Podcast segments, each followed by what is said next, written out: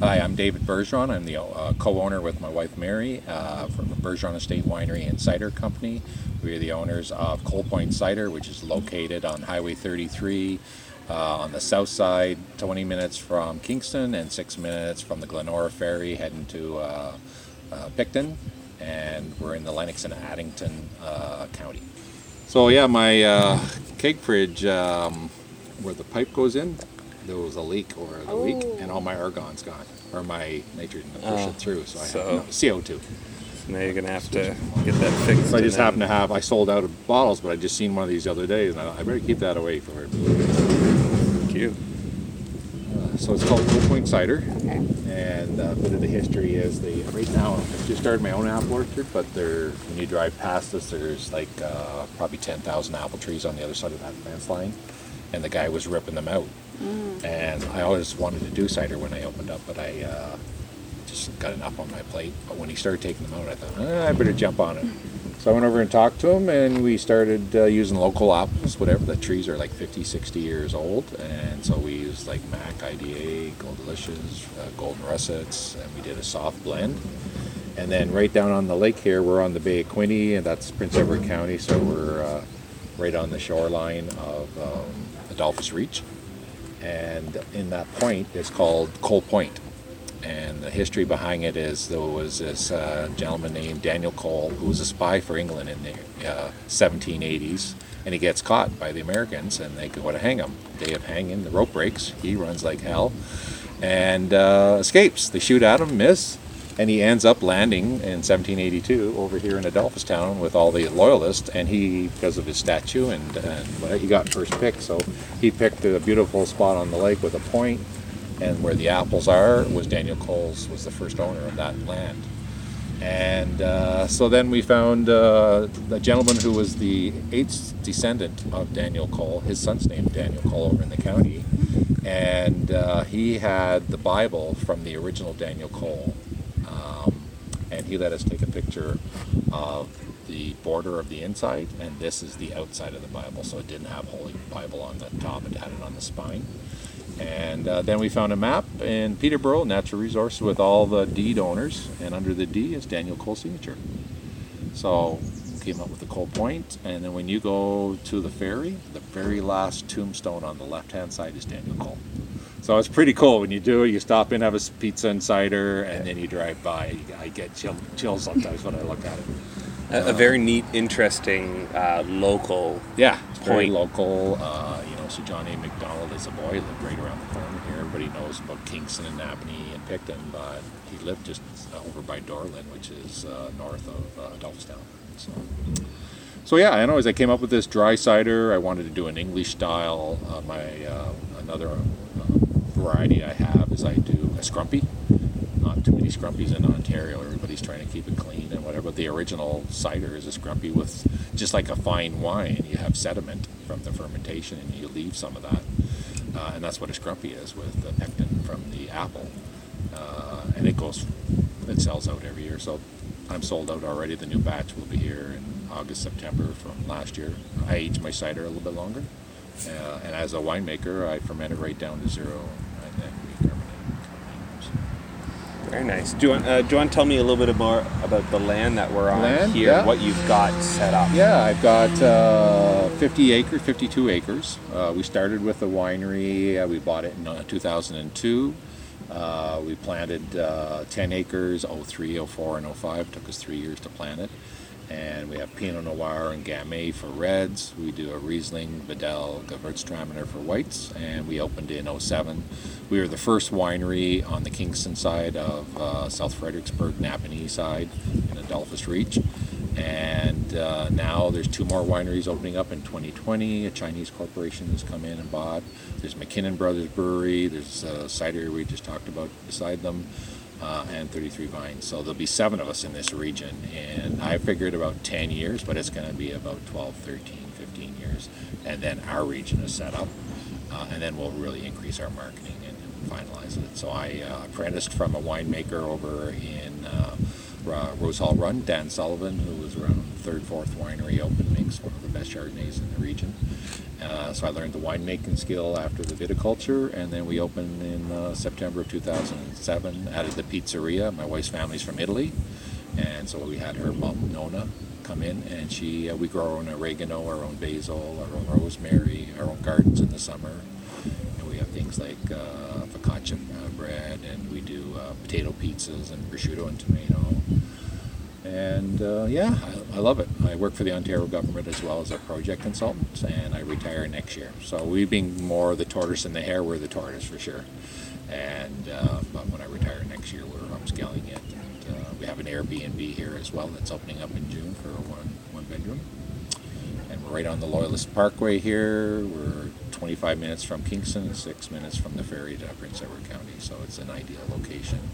We have a heavy clay soil base, which gives you uh, better reds, and uh, for some reason we have a stronger pepper note in our soil, in our wines, and as well as the apples. They're a little bit different flavor than they are from the county. And um, we face south. We've got the lake in front of us. The Bay Quinte, when we did our research, because we were looking in the county in the first two years we did all our research, and it's 130 feet deep out in front of us, so it doesn't freeze till almost the middle of January. Some years it doesn't. You go down to the ferry and it gets really shallow and it freezes there every year.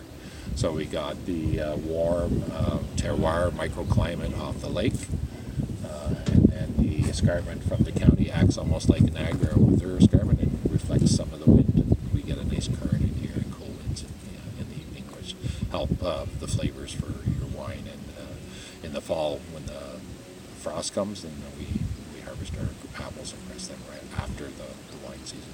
Pretty ideal all around. It sounds like it. And if the the area is, is sort of maturing with more offerings, uh, I guess that, as you said, sort of the next step is the marketing. Uh, do you find right now there's crossover with people using the ferry back and forth? Yeah. And, Yep. The June 1st is kind of our start of our season. And uh, usually it's May 24th, but the ferry goes from one ferry every 30 minutes to every 15 minutes.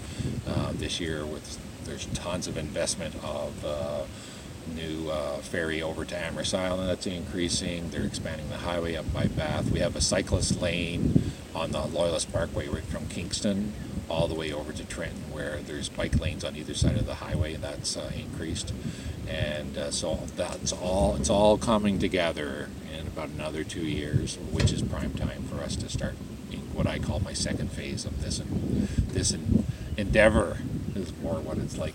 and it sounds like you have a, a little bit more time with it as well. But as always, uh, and, and such a large farm area here, it, it takes a lot of time in general to produce what you're doing. You said uh, on the cider side of things, uh, can you tell us a little bit about how you got started into cider? Uh, I got started into cider. I had a friend who loves cider, and he stopped by all the time, and he was giving me cider. And the more I had it, like good dry cider, uh, I realized like a lot of the ciders are really sweet out there, and there's there's a client for that. But I was going for a little bit more mature palate, and uh, the more English ciders I tried and dry, I really enjoyed that. So as a winemaker, uh, very first year I did a, instead of a beer fridge, I did a, a cider fridge, and I just handed cider out for the year because I didn't know if anybody would even like it that dry. It's right down to zero, and uh, eight out of ten people wanted the cider right then. We did 300 liters that we just gave away that year, and then we do we were limited to how much juice we can get locally. Uh, which is why we planted our own orchard, and now we've gone to a different source for this year uh, to increase up to 3,000 liters this year from the 1,000 liters. So we're tripling our production, and uh, within uh, three years, we're hoping to get up to 10,000 liters. So, yeah. The uh, the production seems to be one of the standard challenges of keeping up to demand. Uh, that's a good thing still. Uh, yeah, it's good and well, it's it's interesting timing because uh, the cider industry has really climbed in the last six to five year, five six years, uh, and a lot of the old apple orchards were ripped out ten years, fifteen years ago because there was a surplus, especially when Chinese uh, apples, and now we can eat apples all year round. But 20, 30 years ago, it was seasonal, just like strawberries. Now we can get our access to fruit every day. 365 days a year. So, uh, and a lot of the orchards that stopped being planted are now a little bit too old, right? And so they they ripped them out. One, there wasn't as many people apple picking, and two, there was too much competition to sell it to grocery stores and that through the day. So um, we're planning a, a, new orchard. I just talked to someone yesterday up in Ottawa, and there's an investment there where a guy is planting 20,000 trees in his first year. Uh, and uh, he did another. This is his second orchard, apple orchard. He did another one seven, eight years ago, and that one sold out too. So uh, in the fall we do a, pumpkin hunt, tractor ride, hot chocolate, and pizza. Now we'll add the uh, apple picking and all that. But the idea really for the majority, 60% of the apples we're planting will be for our cider. And we're using uh, Canadian Eastern Ontario varieties. We're bringing a couple cider uh, varieties, but my cider was based on uh, what this region has produced in history. Uh, and it's a fantastic product. People are loving it. So we just need to make some more. It's got quite the story, as we already heard. Uh, are there plans to expand beyond it, or just sort of ramp up production? Uh, no, we've got. Uh, so when I bought this property, I thought it'd be like 40 acres of grapes and 10 acres of apples. Uh, we've actually reversed it. We're only probably going to do about 20 um, acres of uh, grapes and 30 acres of apples. So uh, we're also doing high density planting. So we're taking some of the wine viticulture practices of. Um, you know, uh, pruning the, the trees so they're higher density, closer. We're doing an 8 by 8 instead of the old uh, 12 by 12. And um, uh, we'll, we'll I don't even know how many apples, but it'll be almost like 50, 60,000 apple trees. So, yeah, nothing but moving forward for the next 20 years. Hi, excuse me one second. Hi, folks. How are you? I'm just doing a quick uh, podcast here with these folks, and but there is a lady in there so just go ahead and talk to. We have some wine tastings. We do pizza. We're we looking for just some uh, wine or some? Just stopping in. Stopping in. Okay, she'll show you around, and then I'll be in in a second. Okay. We've uh, obviously production is uh, a challenge to meet the demand that you have. What would you say has been some other major challenges? Uh, well, production and, and getting local apples. Uh, I'm surrounded by two apples. There's an apple orchard to the east and the west of me, and uh, neither one of them want to sell me more apples. So planting locally, expanding. Um, we, we have a certain flavor, and the, the, you know when you get into wine, it's a little bit more. And the the Ontario palate with beer, wine, and cider is a lot more educated than it was 20 years ago. And people just, you know, especially with the microbreweries and the cider, they've got, they want to try different things and they want to see what does this region produce. Uh, some places are buying fruit, you know, from Niagara and Toronto and whatever for the wines and all that. But really, the customer wants a wants a good product, a good experience, but they want to try local. What does this? You know, if I go to Burgundy, France, to try a, uh, a nice Pinot Noir, uh, I want to try theirs. And so we have Canada and, especially Eastern Ontario is considered some of the top places to grow apples. Uh, the flavor, just like maple syrup, and so it's really what what we want to try to do is get as much local fruit from Eastern Ontario as we can. And where would you get more information about your offerings and how to get here, and you know maybe the where you could stay? Uh, yeah, soon. yeah, we're like our Airbnb, and we do uh, pop-up diners here. So um, I know how to make homemade pasta and pizza and soup and all that. So we uh, Father's Day we're doing a four-course meal with antipasta uh, mushroom uh, ravioli, pizza, and pecan pie with four wines for $59.95. And you can go on to bergeronestate.winery.ca and uh, find out all about those products. And uh, every every month we have an event. Uh, actually, tomorrow we're doing Experience a Vineyard. So this year I started uh, once a month. You can come out and work for me for four hours a day. And I have some homemade donuts and coffee in the morning. We do a free lunch, free wine and cider. Uh, you work a couple more hours, and whatever variety you're working on, uh, you sign up on our list, and next year you get a bottle of wine, or you can take one of the current ones this year. A very neat experience yeah, on its so own. So really good turnout for tomorrow, as long as the weather uh, turns out. I think we have 15 people tomorrow coming, so yeah, yeah, it'll be fun. Well, thank you so much for the time. I'll let you get in there. I know there's a couple people waiting to be to be serviced, and uh, again, thanks so much. You're welcome. Thanks for coming. Let's try a cider. So this is uh, actually a three-year-old uh, cider from the apples next door.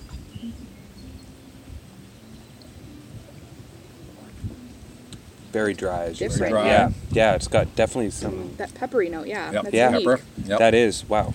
Yeah. almost caramelized to it. Yeah. And that's the aging process. So a lot of people are drinking ciders really young. Uh, you just missed last year. I finished a four-year-old cider. So I'm aging them almost two years before I release them. I'm not doing the six, nine month like a beer.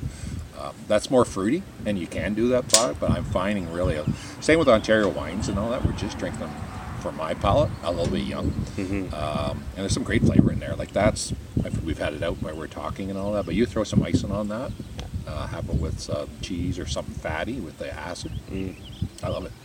It's got a really neat. Um, the the aftertaste is something I don't think I've, I've had never before. experienced Yeah. it. No, it's Yeah. it's very neat. I like it stays on your palate long. Like Yeah. it's still Yeah, it's there. very It's almost long like a wine, opposed to, uh, and like I say, not a lot of ice, but just one or two ice cubes Mm-hmm. to keep it fresh, uh, or chilled is what uh, I like. Yeah. You almost get uh, more flavor in the aftertaste than you do in actually the sip. Yeah, Like, it yeah, I'm still getting like that. It almost just, I just the builds one and you can big really taste it. Yeah. Yeah. When I first uh, drank this, I liked it so much that um, I drank it for almost four months every day. Uh, and I don't know if you've ever had too much garlic or food and it starts coming out in your pores, uh, but it was coming out as rotten apple.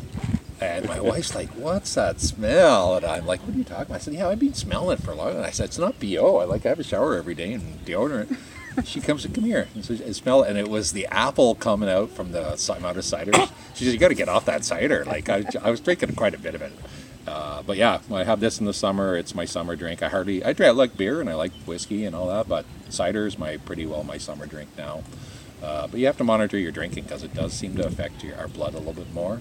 Uh, and it's only six percent alcohol, but it just seems like one or two ciders, like three three beers. So it does. Uh, it is something you have to watch when you drink. Definitely. Isn't that nice?